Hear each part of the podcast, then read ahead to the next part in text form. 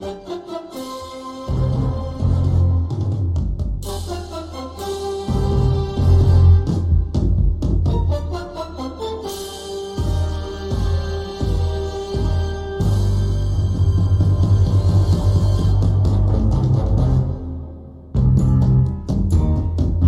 Здравствуйте, всем привет. Программа DD Daily начинает свою работу. Это значит, что будем говорить о спорте. Ну, возможно, не только о нем. Хотя есть одна тема, которая постоянно вмешивается в э, именно спортивные беседы. И эта тема, конечно, COVID-19. И, к сожалению, я абсолютно ничего не могу сказать, что про эту тему мы говорить не будем. С вами я, Дмитрий Донской, и поэтому сейчас начинаем э, сейчас я начинаю рассказывать вам свои истории, среди которых будет действительно одна прям настоящая история. Внимание!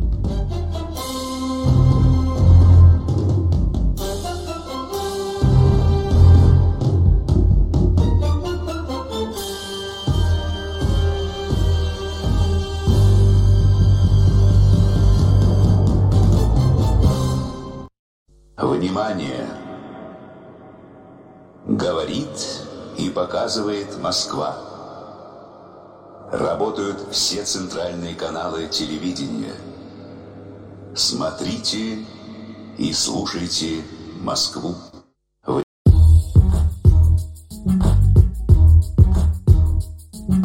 Первая история, к сожалению, про эту самую главную тему, которую я э, сказал в самом начале программы. COVID-19. Ну, знаете, COVID-19, он порой э, наводит на э, очень интересные мысли. Ну вот, э, допустим, давайте немнож, немножечко о том, что э, COVID-19, прежде всего, он поменял, он много чего поменял, уже много чего поменял. И э, давайте посчитаем. А, значит, COVID-19, он поменял э, расписание Национальной баскетбольной ассоциации чуть-чуть, в, в очень низкой, э, в маленькой степени, но про NBA мы еще поговорим сегодня, да. А, кроме того, получается, что COVID-19 поменял хоккейное расписание. Сразу же три команды. А, у трех команд были отложены матчи до, по-моему, 27 числа. Это, это Калгари, это Флорида, это Колорадо, да, то есть вот у них все, у них э, пока с матчами плохо. Посмотрим, что будет дальше, но мне кажется, э, хоккейная, национальная хоккейная лига это самая алармистская лига вообще из всех, которые есть. Что касается как раз футбола американского, что касается баскетбола, у них есть тоже случаи ковида, да, безусловно, куда деваться, что называется. Но, как бы то ни было, ребята борются с этими, э, с этими вопросами и борются, находя какие-то свои очень интересные э, методы борьбы. И вот э, именно об этих методах я бы хотел бы сказать. И, э, но для начала не метод, для начала то, что я увидел именно в футбольных отменах. Ну, прежде всего, э, давайте прежде всего как раз мы и начнем с футбола. Э, календарь опубликован.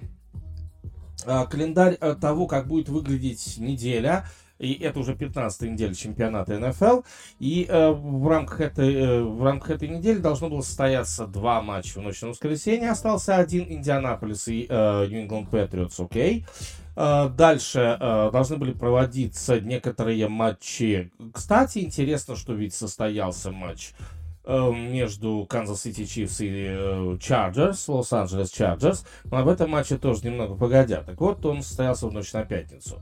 Так вот, в ночь на воскресенье должны были играть Индианаполис Патриотс, а кроме того, там же должны были играть и э, Вегас с Кливлендом. Окей, Вегас с Кливлендом перенесли на понедельник. А, кроме того, из воскресного конгломерата встреч э, изъяли Рэмс, Сихокс, Иглс и Вашингтон футбол Тим и поставили эти матчи на вторник. А, точ... ну, у нас в России это будет действительно вторник, хотя у нас в России это будет ночь на среду, а, ну а в Америке это будет действительно вторник.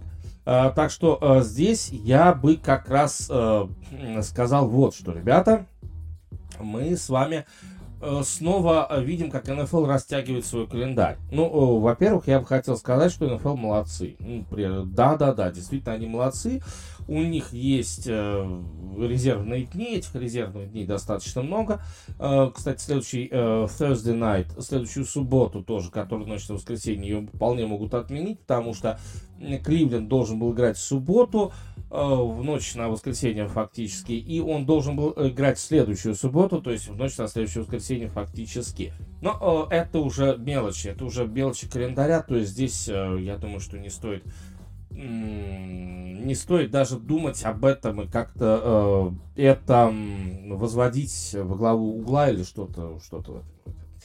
Э, так вот, я тут что подумал. В очередной раз пришла мысль э, о том, ведь календарь-то, который составлен прямо сейчас, он выглядит куда интереснее, э, нежели чем вот воскресенье, все матчи в воскресенье, и э, все, кроме воскресенья, ничего не существует. Да, существует понедельник, существует четверг, но мы же с вами прекрасно понимаем, что понедельник и четверг это символические дни, что туда обычно не должны, по крайней мере, э, ставить какие-то прям супер матчи. Нет, бывает такое, в этом сезоне, кстати, пару раз было такое, что в четверг был сыгран главный матч недели, а вот э, в воскресенье просто было не на что смотреть. Кстати, в это воскресенье тоже смотреть-то особо не на что, но мы с вами обязательно посмотрим. Подписывайтесь на группу DD Show Live, там будут э, матчи, матчи Национальной футбольной лиги, какие пока даже не знаю. Знаю, что хочу Сан-Франциско и Атланту или Денвер против Цинциннати. Вот этот матч, э, один из этих матчей, скорее всего, и будет. Я просто жду, вот я просто думаю, какой бы из этих матчей было бы лучше нам посмотреть. Кроме того, хочу Филадельфию и Вашингтон.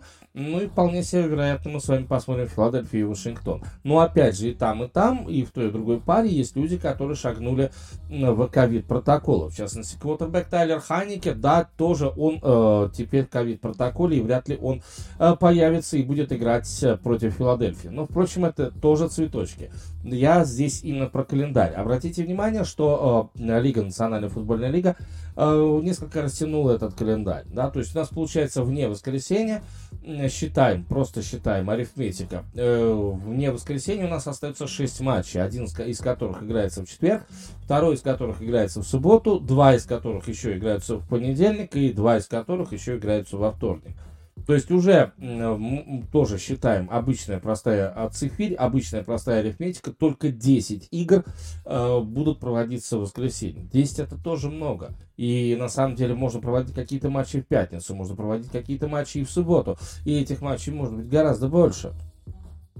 Да, мы знаем, что удельный вес, э, средний удельный вес э, матча э, в американском футболе это 3 часа, но ведь не, э, не лучше ли, не лучше ли все-таки проводить э, как-то матчи, чтобы их каждый мог видеть. И в этом отношении я как-то все-таки хочу выделить российскую футбольную премьер-лигу. Как это ни странно звучит, вы можете бросаться в меня нам палками, грязью, может быть даже фекалиями, кто знает.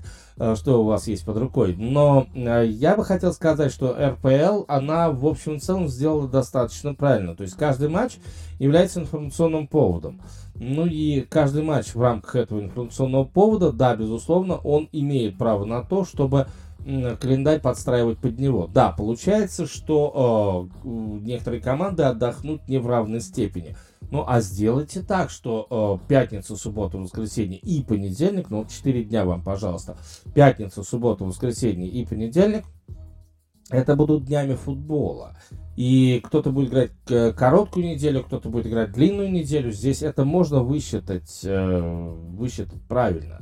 Ну и, э, кроме того, разделить количество матчей, сколько, 32 команды, ну и э, если там не говорить там про боевик или что-то в этом роде, у нас получается, что 16 матчей. 16 матчей в среднем идут за неделю. Ну давайте там отнимем от них там боевик, там 4 команды, допустим, 14 матчей идут да, 14 матчей, там 4 команды на боевике. Ну, вот, и 14 э, матчей, 4, там, 8 команд, они отдыхают, окей, окей. Но ведь это интересно. Это интересно, если календарь НФЛ будут вот так вот разводить. Ну, то есть вот постоянно разводить, и мы с вами сможем, мы как зрители, как потребители этого всего, можем увидеть гораздо больше, нежели чем. Да, конечно, сразу же практически умрет программа Red Zone, а, которая есть э, в, в приложении NFL, да, но, в общем и целом, а кому все это надо? Этот Red если мы будем видеть гораздо больше футбола. И я бы сказал так, что любители этой игры, они будут в большей степени вовлечены в футбол. Вот так вот я бы сказал. В большей степени они будут вовлечены в футбол. И э, если э, любители футбола из России, из других стран Европы, допустим, для которых в большинстве своем команды-то равны. Да, конечно, вы болеете с кого-то, я не спорю. Но в большинстве своем команды для вас равны ну, то есть по своим каким-то характеристикам и так далее, да, потому что вы не можете сердцем, там, допустим, болеть за какой-нибудь, за какой-нибудь Кливленд или там за какую-нибудь Филадельфию, потому что что вас, скажите, связывает с Филадельфией? Дэнни Девито разве что в сериале «Филадельфия всегда солнечно», или что вас связывает, допустим, с Вашингтоном? Вашингтонский обком? Ну, я так, я так не думаю. Да, конечно, по каким-то э, культурным знакам вы могли это для себя определить. Вот я буду болеть за Вашингтон, потому что там находится Вашингтонский обком, потому что там действовал герой сериала «Карточный домик» или что-то в этом роде. Но давайте мы, но все-таки, если отойти от этого, вы не знакомы с игроками Вашингтона, да, вы, э, может быть, про них читаете, но поручкаться с этими игроками, разве что тем, кто живет в Америке, окей. И поэтому э, я здесь не хочу принизить вашу роль как болельщиков, но я хочу сказать, что ко всем командам вы относитесь э, в, куда в большей степени положительно, чем американцы, живущие в Далласе, которые просто хейтят Вашингтон, которые просто хейтят Филадельфию и которые хейтят все остальные команды. Вот я об этом, я исключительно об этом, потому что все-таки Национальная футбольная лига это для Америки прежде всего, а для нас с вами это э, некая терра инкогнита клиента, который мы постоянно открываем.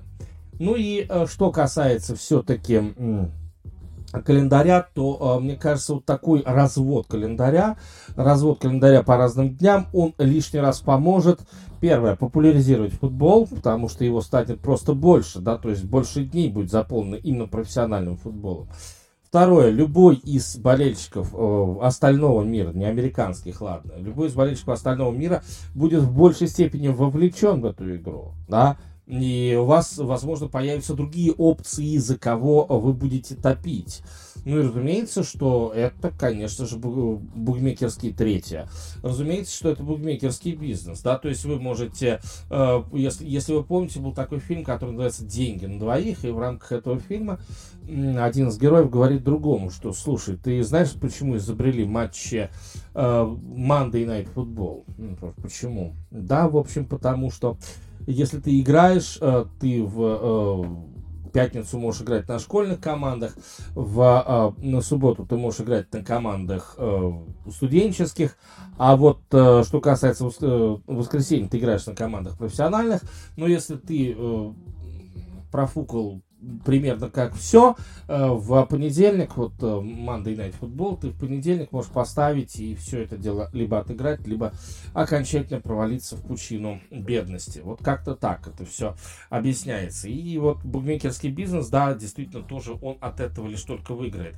Впрочем, опять же, здесь ситуация вин-вин, да, то есть и для болельщиков в большей степени вовлечения, да, и для букмекеров. Понятно, что э, и, те, и те, и другие получат свои профиты от того, что НФЛ вот такой календарь сделает, ну или наоборот не сделает.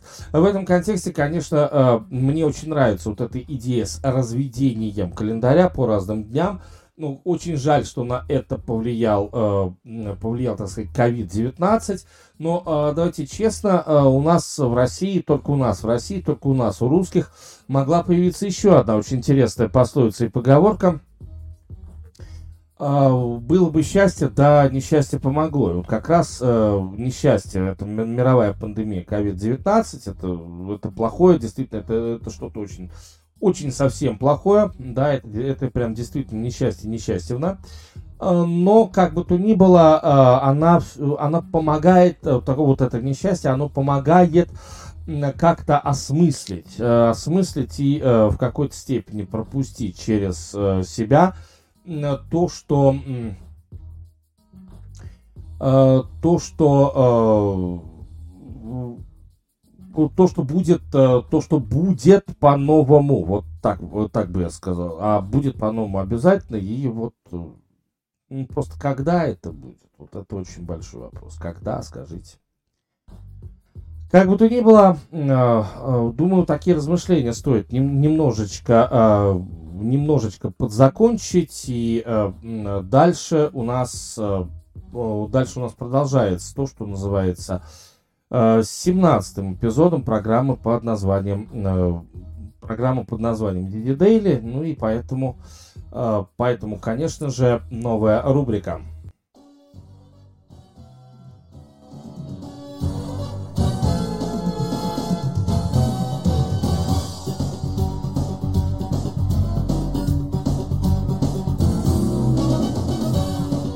Новости, новости, новости. Куда ж без них? И поэтому сейчас давайте будем говорить об этом. Давайте будем говорить именно о э, тех интересных историях, тех интересных информационных поводов, э, которые можно в какой-то степени прокомментировать, и э, в какой-то степени можно эти информационные поводы, ну, не знаю, рассматривать с какой-то дальнейшей перспективой. Итак, начались боулы в чемпионате NCAA, начались боулы, пошла пара боулов. Накануне 17 э, числа состоялись э, э, первые два. Middle Tennessee против Толедо играли в матче за так называемый Bahamas Bowl. Ну и, кроме того, береговая Каролина, Coastal Carolina Chanticleers, она выиграла у э, Северного Иллинойса, Северный Иллинойс Хаскис называется команда, Э, выиграл со счетом 47-41. Здесь я, в общем и целом, не особо, не особо много хотел даже говорить. Э, но, наверное, просто здесь надо сказать о том, что э, ребята, вот э, есть такие, э, есть такие команды, ну, ну, они просто, вот, они просто есть, да, то есть здесь э, ничего, ничего об этом не скажешь, да, то есть они просто есть. И э, речь, речь здесь о том, что э, не просто они есть, да, а речь здесь еще и о том, что а, вот а, если кто-то смотрит, если кто-то действительно пристально смотрит боул, я уверен, что и в Америке, в Америке тоже особо прям пристально кто-то, чтобы следил за боулами, которые происходят вот прямо сейчас, во второй половине декабря, я не думаю, что прям кто-то э, серьезно действительно за всем этим следит. Хотя нет, есть люди, которые обязательно за всем за этим следят э, с наибольшей степенью серьезности. И вы понимаете, о ком я говорю? Я говорю о скаутах, скаутах Национальной футбольной лиги. И э, дело в том, что здесь нет такого, такого понятия, как там Центральное скаутское бюро, которое составляет общую сетку примерных вы, вы, выборышей на э, первом, втором, третьем номерах драфта. Но здесь есть э, скаут, которые, естественно, пишут что-то себе в блокнотике и э, потом говорят своим, слушайте, ребят, вот этого чувака не возьмет, наверное, никто. Все будут гоняться там за суперименами, а мы давайте возьмем вот этого чувака. И этот чувак будет у нас, ну, что называется, он будет у нас очень хорош, да, то есть и всякое, всякое такое. Ну, опять же, насколько этот чувак будет, будет хорош, честное слово, я не знаю. Я сказать вообще об этом не могу. Но, как бы то ни было, э, были ли, э, вот э, если смотреть боулы э, со скаутским таким, э, скаутским таким зрением, то да, безусловно, там есть персоны, на которых можно обратить внимание. Но э, для этого надо, конечно, просмотреть все, весь тот объем американского футбола, который э, есть у студентов в этих боулах. Способны ли вы на такое? И нужно ли вам это? Работаете или хотите ли вы работать скаутами в, командах, э, в команде НФЛ? Ну, кстати, хот... Э, я, бы, я бы очень хотел. Но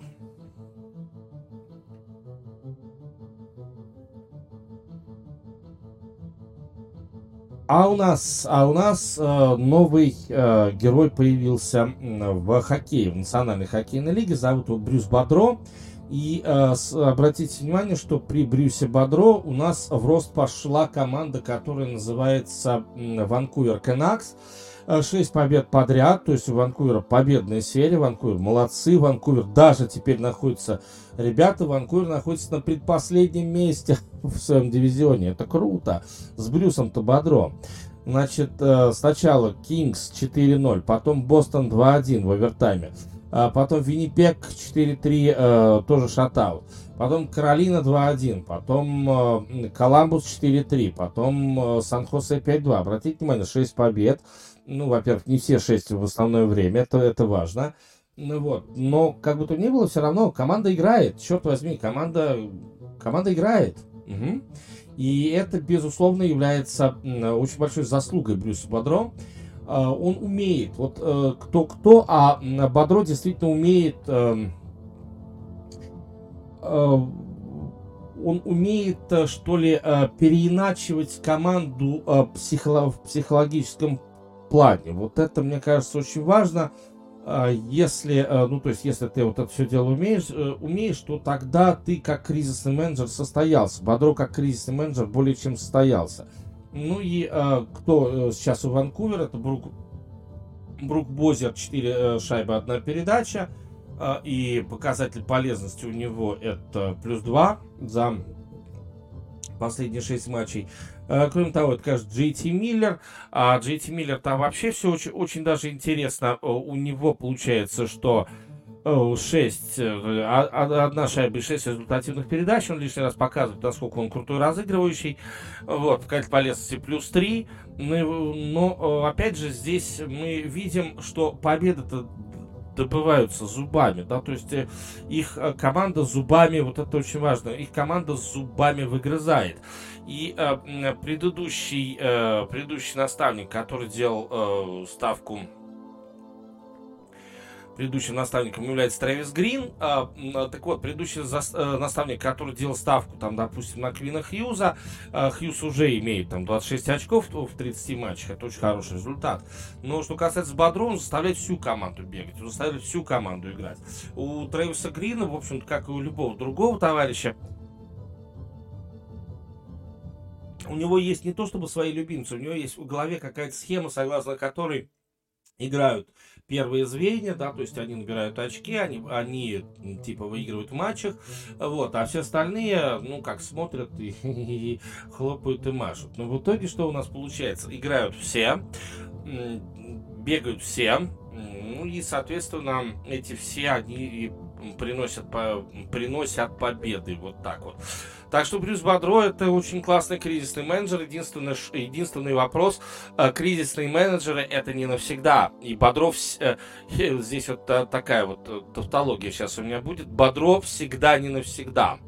Вот как это ни странно, Бодров всегда не навсегда. Помните, да? Бодров начинает свою карьеру в седьмом году, ну, то есть до этого он ассистент. А, он начинает свою карьеру в качестве тренера Вашингтона. Первые пять сезонов он работает с Вашингтоном, потом пять сезонов он работает с Анахайм Дакс. Э, после этого 4 сезона он работает с Миннесотой, постоянно команды симпатичные, постоянно команды бегающие, но с Миннесотой уже что-то пошло не так, да, то есть Миннесота последние сезоны Бодро, она просто уже не могла, она просто ничего не могла сделать. И вот Ванкувер, Ванкувер начинается с шести побед. Интересно, как пойдет дело дальше. Ну, опять же, я верю в Брюса Бодро, я даже верю в то, что Ванкувер в этом сезоне может вполне себе попасть в плей-офф Кубка Стэнли. Национальная баскетбольная ассоциация, Адам Сильвер и, и же с ними э, сейчас, конечно, э, вроде как стонут от ковида, надо сказать какую-то такую вот хрень, что вот они э, стонут от ковида, это очень плохо, бла-бла-бла. Но давайте мы с вами вот о чем поговорим. Здесь дело-то как раз э, там ковид не ковид, э, ковид не мороз, стоять не велит, вот что-то в этом роде, да. Но здесь дело вот в чем. И э, мне очень, э, меня очень заинтересовал последний информационный повод, который приходит, приходит из NBA по части ковида. И впечатление такое, что здесь мы с вами, что мы с вами имеем? Э, мы с вами имеем либо, а пошло оно все конем, ну как-то так, да? Это первое. А второе, что мы с вами еще имеем, это э, то, что NBA знает, что-то знает того, что не знаем мы. Но опять же, с учетом лысого черепа Адама Сильвера, я думаю, что как раз второе здесь более вероятно. Ну, лысый череп это знак э, такого ума, знак э, еще чего-то. Я здесь не... Ну, и естественно, что я иронизирую над комиссионером Национальной баскетбольной ассоциации. Ну, почему нет? Ну, он, он действительно будет драться до конца за благополучие, прежде всего, игроков. Прекрасно он понимает, что игроки это то, э, где можно размещать рекламу, это то, что можно продавать, и владельцы команд тоже прекрасно это понимают. Я вот об этом. Что же касается COVID-19, что же касается COVID-19 вот в Национальной баскетбольной ассоциации, меня вот удивил, очень удивил такой информационный повод. Смотрите. Значит, NBA э, а будут допускать на площадку игроков, ну, опять же, если это не противоречит законам штатов, законам городов, там, где играет команда, да, вот, если это не, не, не входит вот, в противоречие с такими законами, то NBA а, э, будет разрешать командам допускать игроков, которые известно, что болеют COVID-19, но при этом они болеют не э, в, в бессимптоматичной форме. Вот так вот, бессимптомная форма. Ну, вы знаете, я думаю, что э, вы живете в России, ну, не только в России, а вы, вы живете в стране с русским языком. Э, или вы просто говорите по-русски где-то на чужбине. Я не знаю, кто слушает данный подкаст в плане э, вот, откуда вы, кстати. Напишите в комментариях, откуда вы. Это было бы, это было бы очень интересно. А, так вот, что же касается нас с вами, мы знаем, что такое бессимптомный э, вариант COVID-19. Мы это прекрасно изучили. Мы изучили а, еще и штамм омикрон. В Америке уже штамм омикрон является, ну, если не основным, то он близится к тому, что он основной мной. Э, накануне, буквально в прошлом подкасте, я говорил вам э, некий, э, некий такой некий такой момент относительно э, высказывания, я сейчас даже скажу кого, Валерия Чумакова, это профессор, тот самый профессор, который э, изобрел, ну как изобрел, сделал вакцину под названием Ковивак, и ее, и вот он, он как раз говорит о том, говорил о том, что омикрон это как раз про то, что, чтобы убить коронавирус, убить дельту, да, то есть вот он, э, этот штамм появился для того, ну понятно, что он это все дело объясняет теорией заговора какого-то, но э, почему почему-то не только он, а еще некоторые люди, причем и у нас за рубежом, говорят о том, что вот омикрон, он не э, гонит людей в могилу, да, то есть э, смертность именно от омикрона, от чистого омикрона, да, она не слишком большая, хотя не слишком большая, ее пока вообще там сколько, по пальцам одной руки пересчитать те, кто умер именно от омикрона, вот в чем дело. И то э, ей пока еще нету данных, нету данных по этому вирусу, э, по этому штамму коронавируса. Ну и вот это позволило Чумакову утверждать, что э, омикрон это не некий такой штамм, который убьет дельту и который распространится, им можно будет переболеть, просто переболеть, да, как, допустим, гриппом, ОРВИ, и все. И на этом как бы коронавирус закончится, превратится в сезонное заболевание, ну, то есть со, всеми, э, со всем календарем прививок и так далее. Окей, если российский врач прав, то э, возможно, что об этом есть какие-то выводы и в Соединенных Штатах Америки, и э, то, что Сильвер разрешил играть в баскетбол э, ребятам, у которых э, формат заболевания бессимптомный, это уже о чем-то говорит. Да? То есть, э, видимо, Сильвер тоже э, либо, через, э, либо сам, либо через кого-то, но прислушивается к каким-то, э, к каким-то исследованиям в области вирусологии, ну и в области э, ковидостроительства или чего-то в этом роде.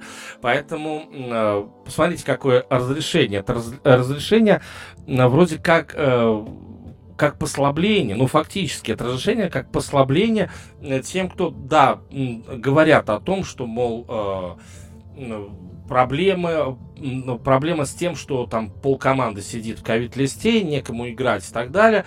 Э, значит, были мысли относительно того, что относительно того, что, может быть, где-то штрейкбрехеров найти, да, но пока вот эта мысль, она только мыслью остается, а вот то, что э, разрешают игрокам, разрешили игрокам э, с ковидом играть, эм, э, если это бессимптомная какая-то форма, э, то, в общем и целом, это практически уже принятое решение. И здесь я могу э, заключить, что э, Сильвер слишком много знает. Адам Сильвер слишком много знает, поэтому что-то э, что-то надо делать что-то надо делать, э, как-то надо идти, идти в ногу э, с современными какими-то исследованиями, ну, в частности, вот про а,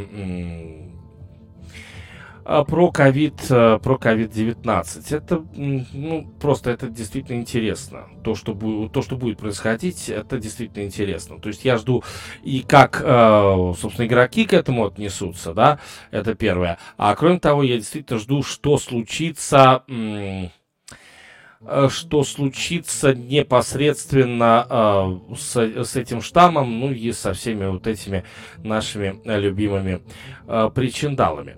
Хорошо, э, с новостями я думаю, что мы, в общем-то, и закончим.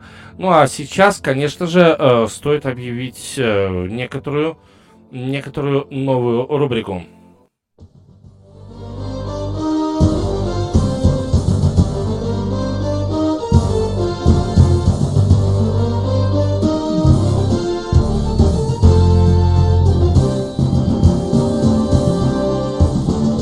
Как всегда, я э, перед э, следующей рубрикой после новостей, э, как всегда, прошу подписаться на мои со- социальные сети. Диди Шоу ТГ вроде как возобновляют, пока со скрипом, но все-таки обновляю посты в телеграме-канал э, телеграм-канале Диди Шоу ТГ.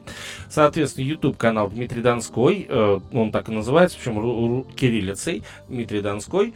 Ну и группа под названием Диди Шоу Лайв, где уже в воскресенье, я предполагаю, какой-то э, какой футбол, э, что все-таки там был. Ну и дальше, дальше уже поедем. Там э, будет и Вашингтон, Филадельфия. Я вообще планирую, очень хочу, чтобы Вашингтон, Филадельфия был. Ну, в общем, я думаю, что разберемся мы с вами. Единственное, что могу сказать, что э, вот рождественских матчей NBA, к сожалению, я не смогу. Просто вот физически не смогу э, с рождественскими матчами NBA э, как-то совладать. Но посмотрим другие. Не только Рождеством живет Национальная баскетбольная ассоциация. Ну, правда же.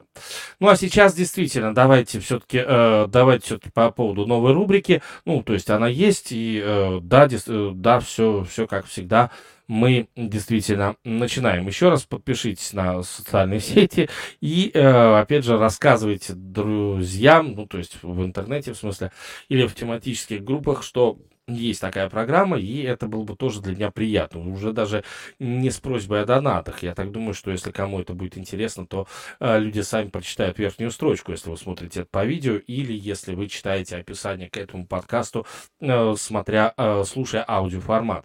Вот, речь как раз об, о том, что э, share, share, please, please share me. Поехали.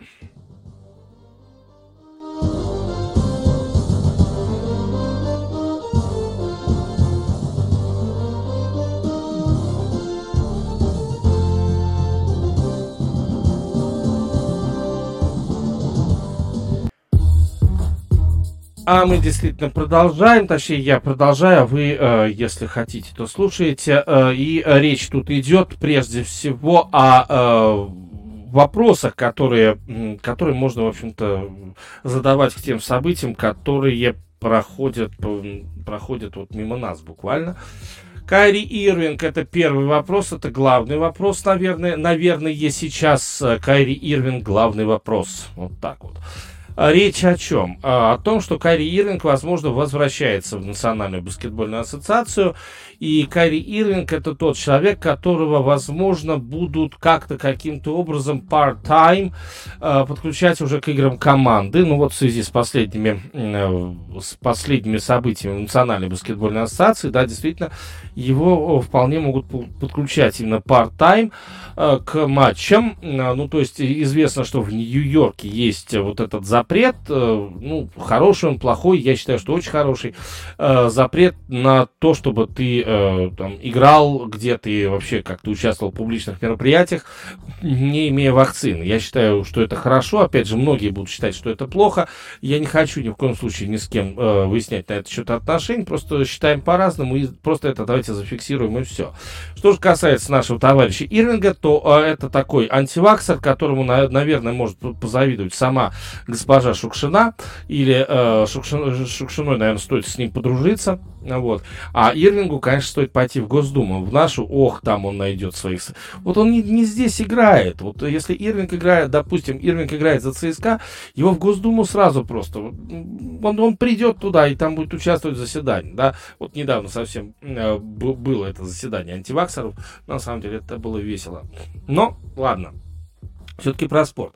А, дело в том, что а, Кайри Семенович, он а, а, вроде как будет подключаем к команде, и а, он будет играть part-time, то бишь, а, ну, не каждый раз, он будет просто вот играть в баскет.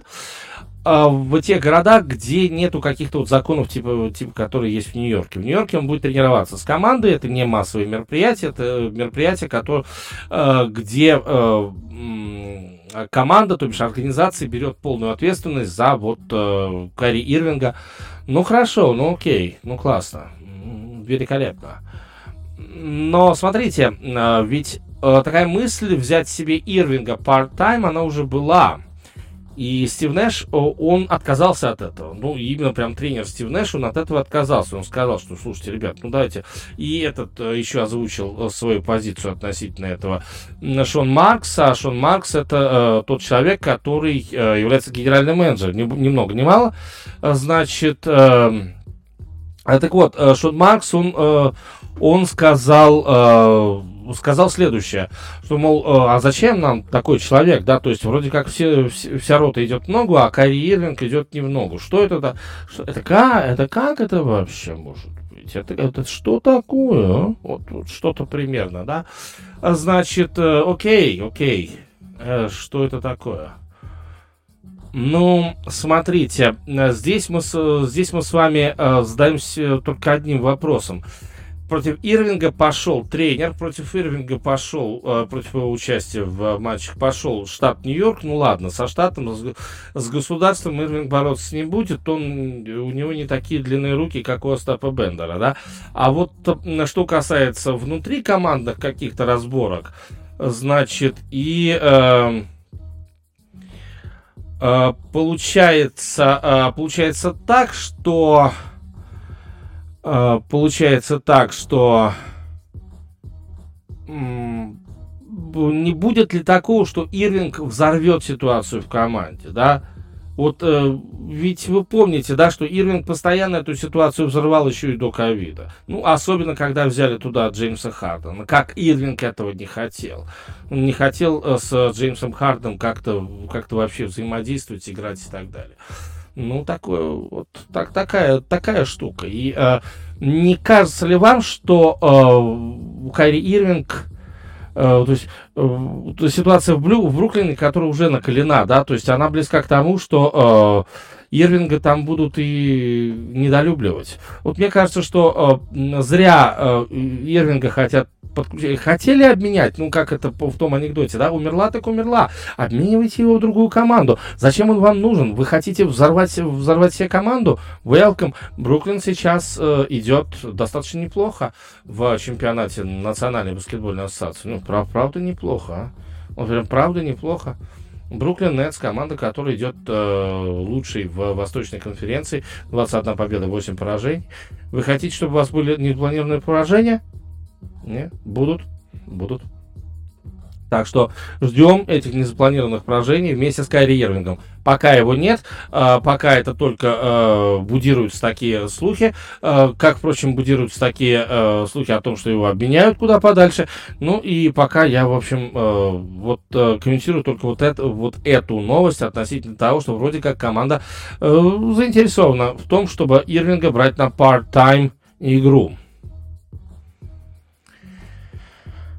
Еще один взрывоопаснейший элемент э, в Национальной баскетбольной ассоциации. И этот взрывоопаснейший элемент, это, конечно, Азия Томас.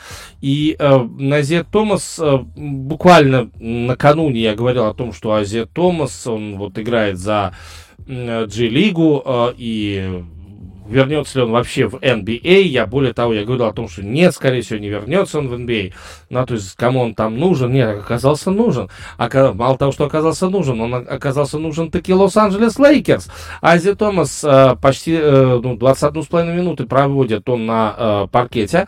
Он э, делает 19 очков, выйдя со скамейки запасных, 12 бросков он получает. Кармела Энтони, э, кстати, тоже выходил с скамейки запасных, он набрал только 8. Вот так так вот.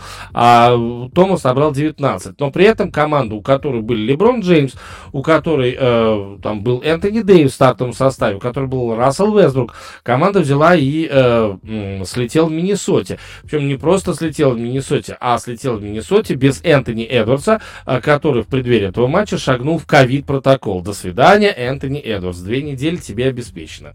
Вот. И э, в этом контексте, ну да, там еще травма Энтони Дэвиса, но о травме давайте будем говорить, когда узнаем MRI, результаты вот э, всего того, что с Дэвисом случилось, да, то есть будет ли он вообще играть в этом сезоне, мы не знаем. Дэвис успел 9 очков набрать и все. Что же касается Азии Томаса, то э, вспомните, почему Азии Томаса никуда не брали. Почему Азию Томаса высадили из Бостона, ну, по большому счету, да, ведь его, э, ну, просто его взяли и выгнали из Бостона, разве нет?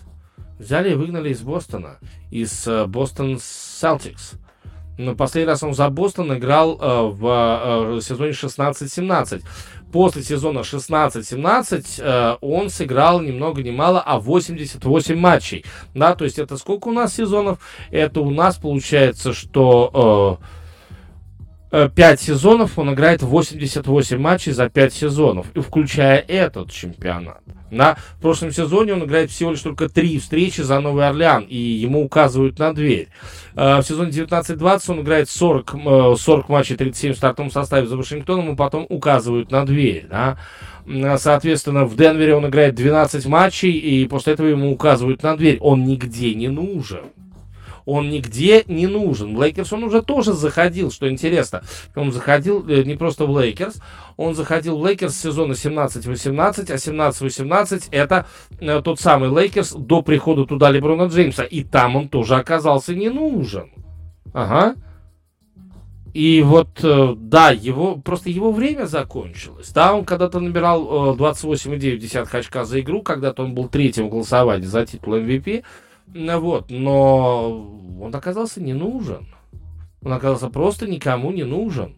И сейчас, э, почему, да, вот здесь вот тоже очень интересный вопрос, почему он оказался никому не нужен? Да ровно потому, что у него скандальный склочный характер. Ну, прежде всего, у него скандальный склочный характер. Это очень плохо. Это невероятно плохо. И, э, опять же, я говорил про Ирвинга, что ситуация в команде может взорваться, но и ситуация с Томасом тоже может взорваться внутри Лейкерс. Сколько сыграет матчей э, в Лейкерс Айзея Томас? Вот такой вопрос. Он сыграет в Лейкерс э, больше 20,5 матчей или меньше 20,5 матчей? Мой ответ меньше. Ну, опять, я все-таки не думаю, что Айзея Томас это вообще э, тот, кто вытащит Лейкерса с болота. И так, больше я э, не в том, что хейтер Томаса, да, я в том, что Лейкерс берут себе вообще всех подряд. Зачем? Зачем Лейкерсу брать себе всех вообще подряд? Скажите, пожалуйста. Я не вижу в этом смысла. А сейчас Айзея Томас для Лейкерс это именно что все подряд. Вот в чем дело. Да, вот так вот.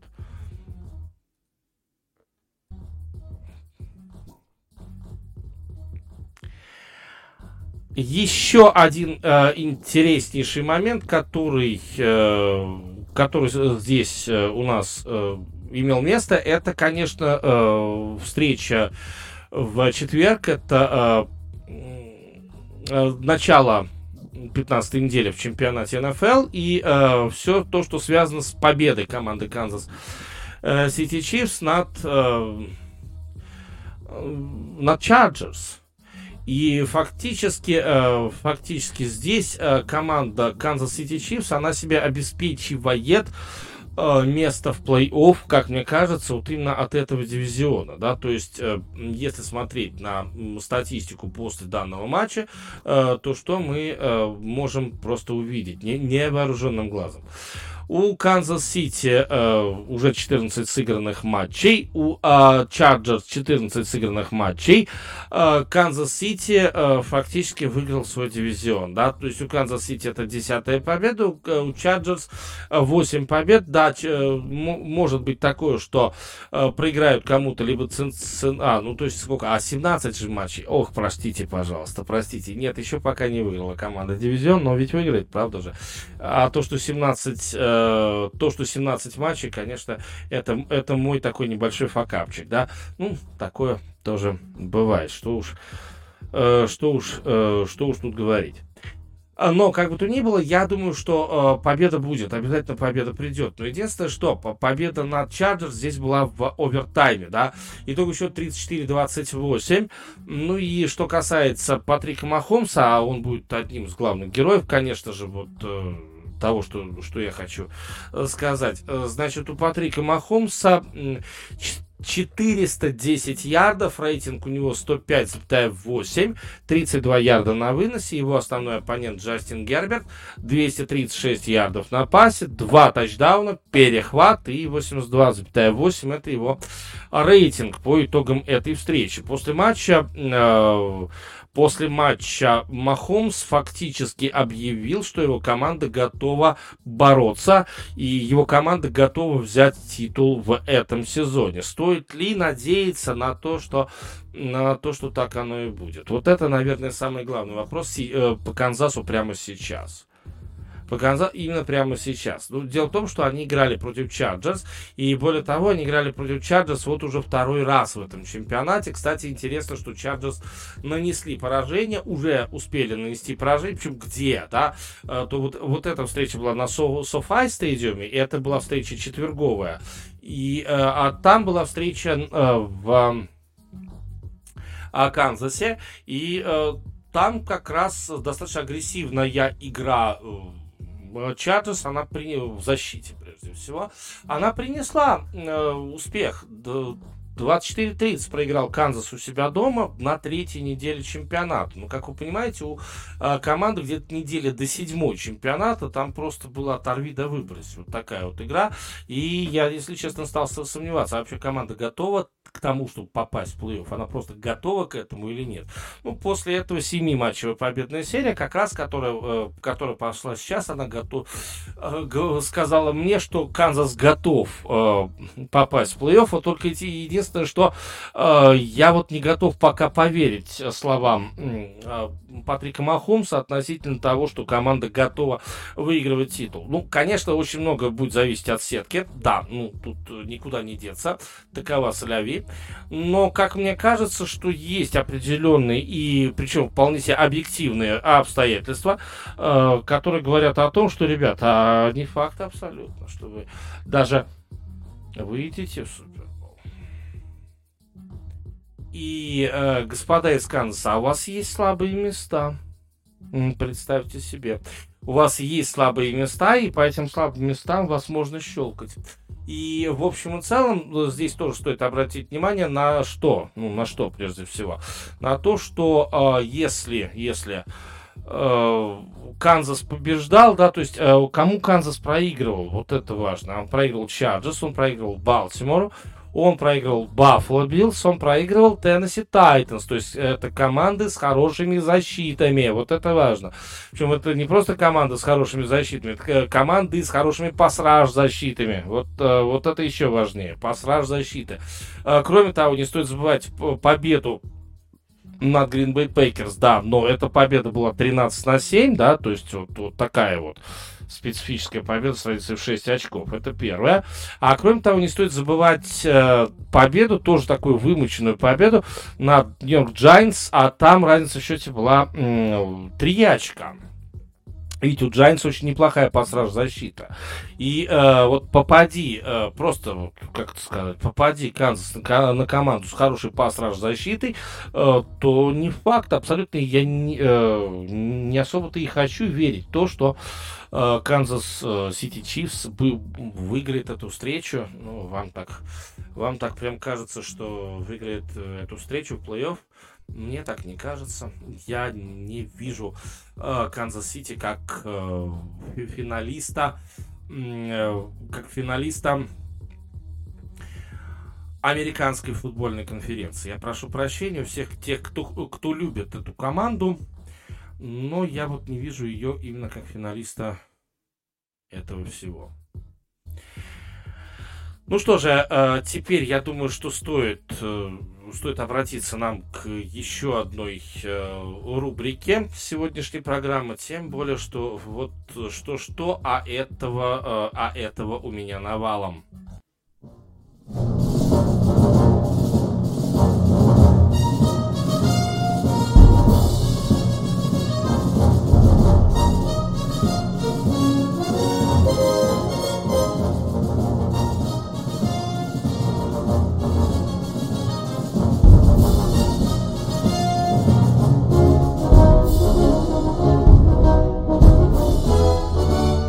э, как-то раз э, кто-то у меня спросил, кто-то из э, вас, уважаемые друзья, кто-то у меня спросил, а, а расскажи про боулы, расскажи про то, что называется вот, коллежские вот эти кубки, что это вообще из себя что это, что это вообще из себя представляет, там, так далее. И давайте сегодня я попробую это сделать. Э, э, историческая рубрика. Сегодня прям историческая-историческая рубрика. И э, на самом деле, на самом деле, я думаю, что если вам это зайдет, вот такие, такого рода исторические баллады, такого рода исторические моменты, исторические так и хочется э, дать тавтологию, сказав исторические истории, исторические факты, если хотите, да. Если вам это зайдет, то, безусловно, я бы э, и продолжил бы в таком же духе рассказывать про то, что происходит, про то, что э, происходило когда-то, э, когда-то очень давно. Потому что, начав с боулов, ну, естественно, что э, боулами можно начать, но потом ты уже, что называется, не остановишься, захочешь рассказать еще, еще, еще. Безусловно. Как, как, же, как же здесь без этого? Ну, давайте попробуем, э, попробуем начать. Э, речь сегодня пойдет про Cotton Bowl э, или хлопковый кубок. Дело в том, что а, этот э, боул, он достаточно давно играется в NCAA. Э, ну и надо сказать о том, что э, впервые, впервые этот матч был сыгран в 1937 году, хотя по большому счету, по большому счету, и раньше проводились какие-то какие весьма интересные соревнования в, в Техасе. Ну, Техас это, в общем, не то чтобы прям родину футбола, нет, конечно. Но Техас это там, где футбол э, популярнее, наверное, многих видов спорта. Э, в Техасе живут мужики, а что, а что надо мужикам? А мужикам как раз и нужны вот такие вот развлечения. Но техасский футбол это футбол совершенно особенный. Техасский футбол это постоянные скорости, техасский футбол это э, постоянная мужская, бескомпромиссная абсолютно борьба. Ну и э, первый э, матч состоялся в 1937 году между Э, между командами э, Техас Стейт. Ну и туда приехала команда TCU, да, Техасский христианский университет. Ну и надо сказать, что христианский университет выигрывает свой первый матч, а первая аудитория этого матча была 17 тысяч зрителей. После этого сюда приезжают вычурные люди из Стэнфорда, ну и университет Райс, который в Хьюстоне расположен, техасская команда, опять же, она выиграет у Колорадо со счетом 28-14, а там уже сидят на трибунах 37 тысяч человек, да, то есть 17-37 на 30 тысяч больше. Но естественно, что речь идет о стадионе, который называется Коттон Боул. Здесь э, Здесь надо сказать о том, что э, стадион Cotton Bowl существует и поныне, его никто вроде как сносить не собирается. С 1937, э, с 1937 года этот стадион э, существует. Ну и э, раньше, в 30-м году его построили, он назывался Fair Park Stadium, ну и потом вот э, начали его называть именно так, именно Cotton Bowl. А, вплоть до 2009 года этот стадион фигурировал, ну а после этого Боул этот, то бишь этот кубок, переместился в другой стадион, который называется AT&T Stadium. Ну а AT&T Stadium, извините, но это все-таки э, суперсовременный стадион, который, правда, тоже по сравнению с тем же самым Софай стадиумом уже придание старины глубокой. Но как бы то ни было, с 2010 года Коттон Боул проводится именно здесь, именно на стадионе под названием uh, AT&T Stadium. Впрочем, что это я про стадионы? На самом деле, а, если мы говорим про истории, которые связаны каким-то образом с матчем за Коттон Боул, а, то да, безусловно, надо, наверное, эти истории начинать рассказывать. Причем желательно в таком темпе вальса, что называется. Ну и э, я уже говорил о том, что здесь, э, здесь, в общем-то, мужики, да, то есть здесь игра, э, скажем так, здесь игра для мужиков.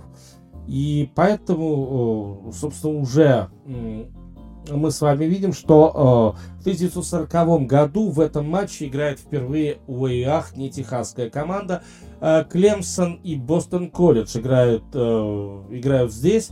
И получается, что э, Клемсон и Клемсон играет здесь первый и единственный раз. Больше Клемсон до сегодняшнего игра... дня играть на этом поле, на этом стадионе не будет. Ну, понятно, что становится куда более интересным матч, и это уже это уже э, догма. Э, становится более интересным матч э, за бол, где, играет э, своя команда, своя команда. Э, ну и разумеется, что техасские команды э, стараются постоянно к этому Коттон Боулу подтаскивать, и вот уже э, а соперника им ищут э, ну где-то э, где-то по всей э, по всей стране. Ну и вот, э, допустим, э, в 43 году война, везде война, а здесь у нас Боул. Э, значит, Техас Лонгхорнс, вот та самая команда, она, реши, она принимает Джорджию Тек. Джорджия Тек имеет наивысший, наивысший посев в нации, но в то же время Техас бьет Yellow Jacket со счетом 14-7. 14-7. И это, что называется, битва защит. Угу. Так, э, значит, кто, кто и когда еще здесь э, что-то что интересное проводил? Давайте вспомним историю. Э, вот вам, пожалуйста, на этом стадионе играют, играют команды, которые не относятся к, собственно, они не относятся к конференции, которая называлась Северо-Западной, э, э, Юго-Западной, прошу прощения. Э, вот, это там, где играл Техас, и та конференция, которая нынче называется Big 12, да, то есть, вот смотрите, э, насколько Cotton Bowl не любит такие матчи. В 1947 году Э, состоялся так называемый Ice Bowl. Луизиана Стейт играл против Арканзаса. Да, окей, Луизиана Стейт, если я не ошибаюсь, грани... граничит с Техасом. Арканзас, по-моему, тоже граничит с Техасом. Но э, эти две команды, да, то есть они приехали э, на Cotton Bowl, да, и что у нас получается? А у нас, блин, получается то, что называется Ice Bowl. Это э, снег, техасский снежок, если хотите, да. Нет, речь идет именно о снеге, об обычном снеге. Ладно, но это еще не все. Значит, э, здесь мы... Э, а дальше здесь мы видим следующее. Опять же, уже Техас играет, 1948 год. И вот это, мне кажется, очень э, важный. Вообще, вот этот момент был очень важный. Но, опять же, в американской этой истории это, это, супер, это супер важный момент. Вы же понимаете. Сейчас, сейчас скажу, что за момент. Вы э, сразу же начнете в меня тоже комиями, наверное, кидаться грязи или чем-то еще. Но, э, как бы то ни было, для американцев это важно. Давайте я я это лишь только подчеркну, что э, для американцев это важно. Так вот, э, значит, э, у нас получается, что играют команды Penn State, вот. Penn State против Южного Методиста. Южный Методист это тоже Техасский университет, один из университетов штата Техас. И э, методисты играют против Penn State. И получается так, что в э, команда Penn State, а это Пенсильвания, да, то есть это вот штат, штат совершенно другой на востоке США. А, так вот, за Пенсильванию играют два чернокожих. Ну, представьте, два чернокожих футболиста. А, в итоге в Техас приехали, а Техас же ведь это э, штат, где сегрегация просто процветает. Куклус-клан бегает, там все, все, все прыгают вокруг костров, жгут кресты, ну, иногда по вечерам, собираясь вместе, да. Это вот 48 год, да. Значит, э, что у нас получается? Получается, что Penn State живут на военно-морской базе местной э, военно-морской базе в Техасе. Ну, да, военно-морской базе в Техасе. Э, прошу прощения, э, военно-воздушной, конечно, базе в Техасе. Вот. И в итоге они... Про, почему? Да потому что никто черных в отеле пускать не хотел. Вот в чем дело. Представьте себе. И они в итоге э, в 48 году все равно выходят играть. И в 48 году состоялся, состоялся первый матч с привлечением чернокожих спортсменов. Их было двое штук в составе Penn State. И счет, кстати говоря, 13-13. Несчастливое число на, на это дело на все пришлось смотреть 43 тысячи болельщиков. Но это еще тоже не все, как вы понимаете, в истории э, матча, который называется Cotton Bowl. Э, давайте вспомним, что э, просто дело в том, что здесь э, с Cotton Bowl пересекается история Еще одна интересная история. История команды Notre Dame Fighting Irish. Вообще, что это была за команда Notre Dame Fighting Irish? А, дело в том, что эта команда играла э, с определенного момента, она играла только за титул. То есть она объявила себя самой сильной и наложила на себя бан. Представьте себе, вот кто там взял на себя бан, наложил. Зачем это было? Э, было делать непонятно, но Notre Dame Fighting Irish эпохи Кнута Рокни, вот так вот, эпохи четырех всадников, это действительно очень крутая команда. Ну, а вот опять, видите, накладывается история. Но мы сейчас все-таки идем в Э, в 70-й год бан, э, который на себя наложил Нотр-Дам, закончился. Этот бан продолжался 24 года. То есть никогда команда в боулах не играла. И именно сюда, именно на стадион Коттенбол, э, команда из Нотр-Дама возвращается. Номер, номер первый посева Техас, номер девятый посева Нотр-Дам, 1 января 70-го года. И битва, пусть начнется битва, которая закончилась 21-17, победила команда из Техаса. Нотр-Дам уже не тот, что что, что уж вы хотите. Это ну, Нотр-Дам Лу Холца, который, э, которого, если сейчас послушать, то впечатление такое, что он вместо, э, вместо того, чтобы говорить, он, извините, даже не пукает. Ну, такое тоже бывает, что уж там, что уж там. Ладно, но и это еще не все. В дальнейшем история, э, история Коттон Боула э, связана с двумя большими, очень большими игроками. Причем первый из них это еще один Нотр-Дамец, э, Нотр-Дамец, э, которого зовут, это, кстати, история, э, история 70-х годов, 71 год, вам, вам, пожалуйста, 71 год. Э, потрясающий, э, потрясающий матч, что, что тут, в общем, говорить. Нотр-Дам привозит с собой э, квотербека Джо Тайсмана. Ну, опять же, Джо Тайсон потом составит золотой фонд квотербеков вообще в э, национальной футбольной лиге. Да, Джо Тайсман, это прекрасно. Джо Тайсман, он просто очень большой молодец. А потом сюда приезжает э, тот же самый Нотр-Дам, тот же самый э, матч с тем же самым Техасом. И Нотр-Дам просто берет и выносит этот, э, этот бедняжку Техас. И э, получается так, что здесь, э, здесь идет очередная привязка к звездам американского э, американского футбола, потому что Нотр-Дам тогда играет пам-парарам Джо Монтана. Джо Монтана великолепен. Джо Монтана это квотербек навсегда. Это мы можем сейчас говорить про Тома Брейди, мы можем сейчас говорить про кого угодно, но старики, э, старики вспомнят. Старики вспомнят, что Джо Монтана это ух, ух, был парень, а. Да, были люди в их время, не то что нынешнее племя. Э, вторая звезда, которая топтала землю здесь, э, это э, очень... Здесь тоже, на самом деле, очень интересная история. Просто великолепная история. Это было все-таки несколько позже, чем Джо Монтана, хотя, в общем-то, от его времени мы не так далеко уж и уйдем. Дело в том, что как-то раз на, э, впервые, если я не ошибаюсь, то впервые даже на Коттон Боуле играла команда под названием UCLA. Да, ну, UCLA, э, Университет Калифорния, Лос-Анджелес. Ну и было это в 1989 году.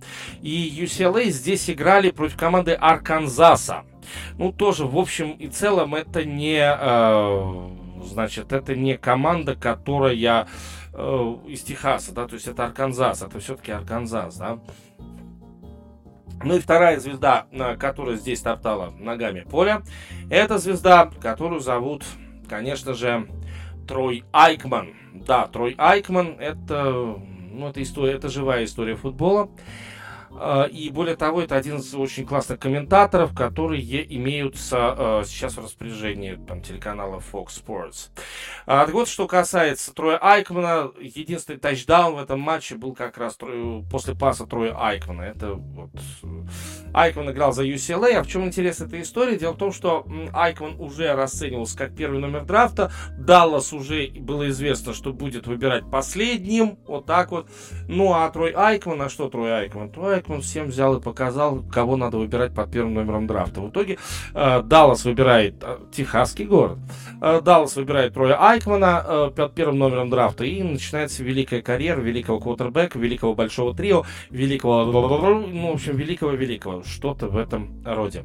Ну и э, на самом деле вот такие великие, э, действительно великие футболисты, э, когда-то в свои годы они э, действительно были непобедимы, буквально-таки непобедимы здесь. Э, но э, сегодня Коттон Болл, конечно, э, после этого в 90-х годах слава Коттон Боула начала падать, и э, потом телеканал Fox решил, решил как-то возродить эту славу, начал показывать Коттон Боул вот именно в прайм-тайм, именно на основном канале, то есть вот Коттон Боул, держите. Э, туда начали приглашать действительно топовые команды, и э, я бы так сказал, что возрождение этого боула, ну, то есть был упадок, да, безусловно. Тех, кроме того, конференция, которая Big 12, там тоже куча банов началась, ну, вот все, все такое, да. Ну, и надо сказать о том, что чем ближе нулевые годы, тем лучше становилась инфраструктура. Здесь, опять же, Fox взял под свое крыло в 2010 году, когда вот команда переехала на Э, AT&T. Э, в 2010 году Fox берет шефство. И вот здесь вот, здесь вот начинается, сюда начинают приглашаться более именитые команды, по крайней мере, по номерам посева. Ну и э, в итоге в последнем из матчей Оклахома э, получается, что выигрывает у Флориды со счетом 55-20, а вот 31 декабря 2021 года это будет полуфинальный матч колледж футбол плей-офф. Вообще, на самом деле, с того момента, когда это стало э, стал действительно плей-оффом, э, то 2015 год, 2018 год и э, вот этот год э, здесь у нас э, на Коутон Боуле играются именно полуфиналы чемпионата. Интересно, что в 2015 году Алабама выигрывает у Мичиган Стейта, в 2018 году Клемсон, второй номер посева, выигрывает у Нотр-Дама, ну и, наконец, Алабама играет против Цинциннати. Э, Алабама первый номер посева, Цинциннати четвертый. Так что э, история, конечно же, продолжается продолжается, и история от этого не становится ни в коем, э, ни в коем случае менее интересной э, история сегодняшнего дня. Безусловно, это потрясающая история.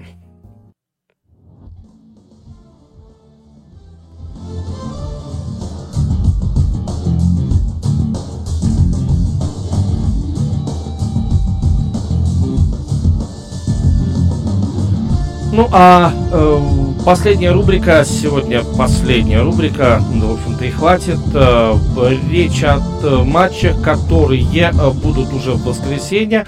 Э, прошлый мой э, заход это 0, 0 из 3, абсолютно 0 из 3, но я, в общем-то, тоже говорил вам, что я решил в прошлый раз пошалить, да. Хотя, с другой стороны, я, естественно, что могу, как и любой вот такой вот прогнозист, я могу объяснить, почему я проиграл но желательно вам не верить ни одному моему слову. Но просто для того, чтобы рубрика продолжала, продолжала существовать, конечно, давайте мы с вами а, поговорим о тех матчах, которые а, будут вот уже в воскресенье. Я специально выбрал именно воскресные матчи, ну, просто потому что, наверное, это будет более правильно, что ли. Э, так, ну, э, поехали. Э, но перед этим, друзья, подписывайтесь на мои социальные сети. DD Show ТГ это мой телеграм-канал. DD Show Live это группа в социальной сети ВКонтакте, где мы с вами, сможем смотреть американский футбол, в частности. Ну, там будет баскет и еще что-то. И YouTube канал, который называется Дмитрий Донской. Пусть нас будет больше, но самое главное, я даже не прошу сдонатить, но, хотя, конечно, этого хочу. Но, безусловно, рассказывайте всем, кому только можно, в тематических группах, там, в, в том же самом ВКонтакте, э, что есть такая передача, есть такой видеоканал и так далее. Ну что, мы тем временем э, будем все-таки продолжать, да, потихонечку продолжать и, э, точнее, начинать. Ну, вот первый из матчей, который я планирую, чтобы, планирую что-то спрогнозировать, это Бенгалс и Бронкос. Ну, во-первых, э, базовая фора минус 3 на Денвер. Да, конечно, здесь есть некоторое, э, некоторое такое высокогорье, но, как мне кажется, все-таки, как мне кажется, почему-то э, слишком переоценивают Денвер, вот э, говоря о том, что ну, что там у нас у Денвера, да, то есть у Денвера скорее больше потерь, нежели чем там приобретений, да, там Тедди Бриджвотер, ну, более-менее, Мелвин Гордон выйдет, 716 ярд, Джамон, Джавонте Уильямс, ну, тоже вроде как. А, что же касается вот, э, что же касается э, что же касается Цинциннати, то здесь у нас Джо Бэрроу принимал участие в тренировке, Ти Хиггинс принимал участие в тренировке, да, э, кого не будет действительно, ну, собственно говоря, Криса, э, Криса Эванса разве что, да и то, возможно, он будет, Маркус Бейли, возможно, тоже будет, да, то есть... Э, ну и поэтому Цинциннати, как мне кажется, больше имеет шанс выиграть, э, выиграть в этой встрече, да. И э, почему-то, вот мне кажется, ну, есть там Патрик Суртейн, который, э, ну, одноклубник, в прошлом одноклубник э, Джо Бэрроу. Но мне кажется, что и Патрик Суртейн, даже если бы он перехватит мяч, ну, в общем, э, мой прогноз здесь чистая победа Цинциннати Бенгалс. Посмотрим, как будет на самом деле. Балтимор Рейвенс против Green Bay Packers. А, здесь у нас получается, что Ламар Джексон, возможно, выйдет, но лучше бы он не выходил. Но здесь понятно, что Пекерс это фавориты, несмотря на то, что Пекерс играют в гостях. Это будет э, Game of the Week, то, то бишь это 4, э, 0.25 по Москве э, уже понедельника. Мне кажется, что здесь э, базовая фора минус 6,5 Пекерс. По мне, так если даже Ламар выйдет, э, 10,5 Пекерс вполне можно играть, и все будет очень даже хорошо. Ну, как мне кажется, опять же.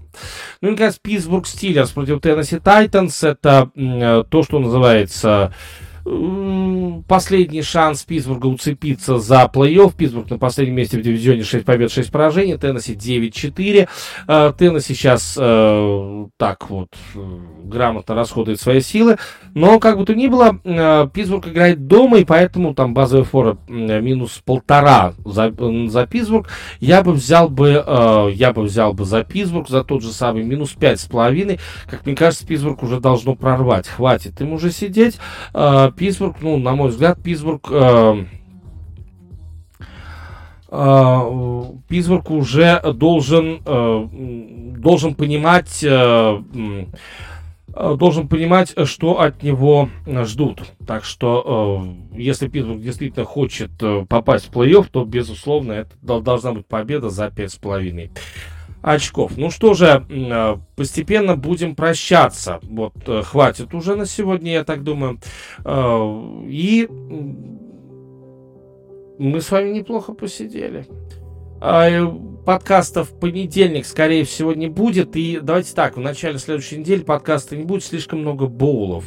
А, именно из-за того, что большое количество этих...